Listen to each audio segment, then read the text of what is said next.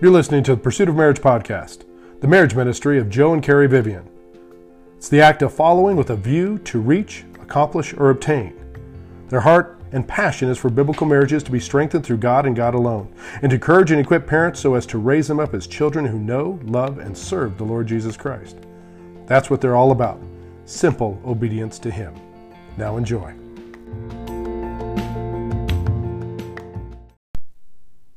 Good evening. Joe Vivian here. So, you know, we have a Facebook page called Pursuit of Marriage, and going through, and every day we try to, Carrie and I try to post something that's that points towards a godly marriage. Again, that that picture of a pursuit of marriage to reach, obtain. And um, last Tuesday, we posted something, and, and the post was this. It says, Why do so many individuals choose to speak to their spouses with sarcasm? Sarcasm is the sign of a selfish person who chooses to destroy instead of lifting up. The words you speak will set the tone in your marriage and in your home.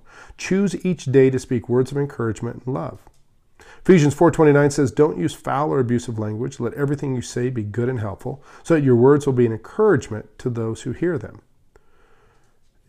What's what's interesting, we, we look back on this since we manage it and we see the engagement and how many people looked at it, how many it went in, how many shares, and just how much people are engaged in each of these posts. And this was one of our heaviest ones that we we had. In fact, it was showed that a little over uh, 14,000 people engaged on this post. Uh, so that's huge. But I found it interesting that it's speaking about sarcasm. Uh, in our Bible study, we are also a part of a Bible study on Monday night with five other couples. And the definition of sarcasm, as we came it to know and, and, and sort of peeled it back was it's the ripping and tearing of flesh with the intent of causing infection. So the ripping and tearing of flesh with the intent of causing infection. You know, and so that's pretty heavy duty. Now I know some people say, "Oh, sarcasm is my second language." I like. I want you to step back and really see if that's necessary in your relationship. If it is necessary to speak sarcasm uh, instead of words of encouragement think deep down, none of us really enjoy a sarcastic tone. We, we know that, and there's, there's a hidden meaning behind it. Instead, speak truth, speak life. Um, encourage one another.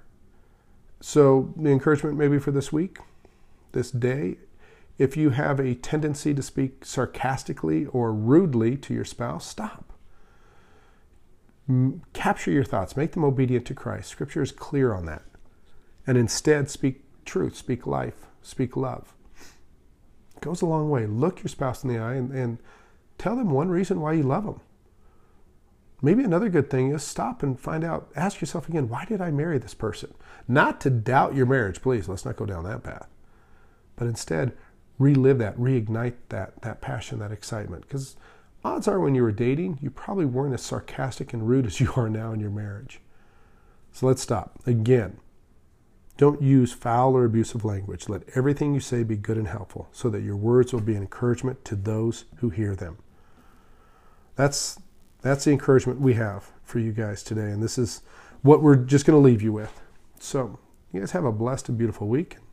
We'll talk to you soon. We love you guys. Joe Vivian out.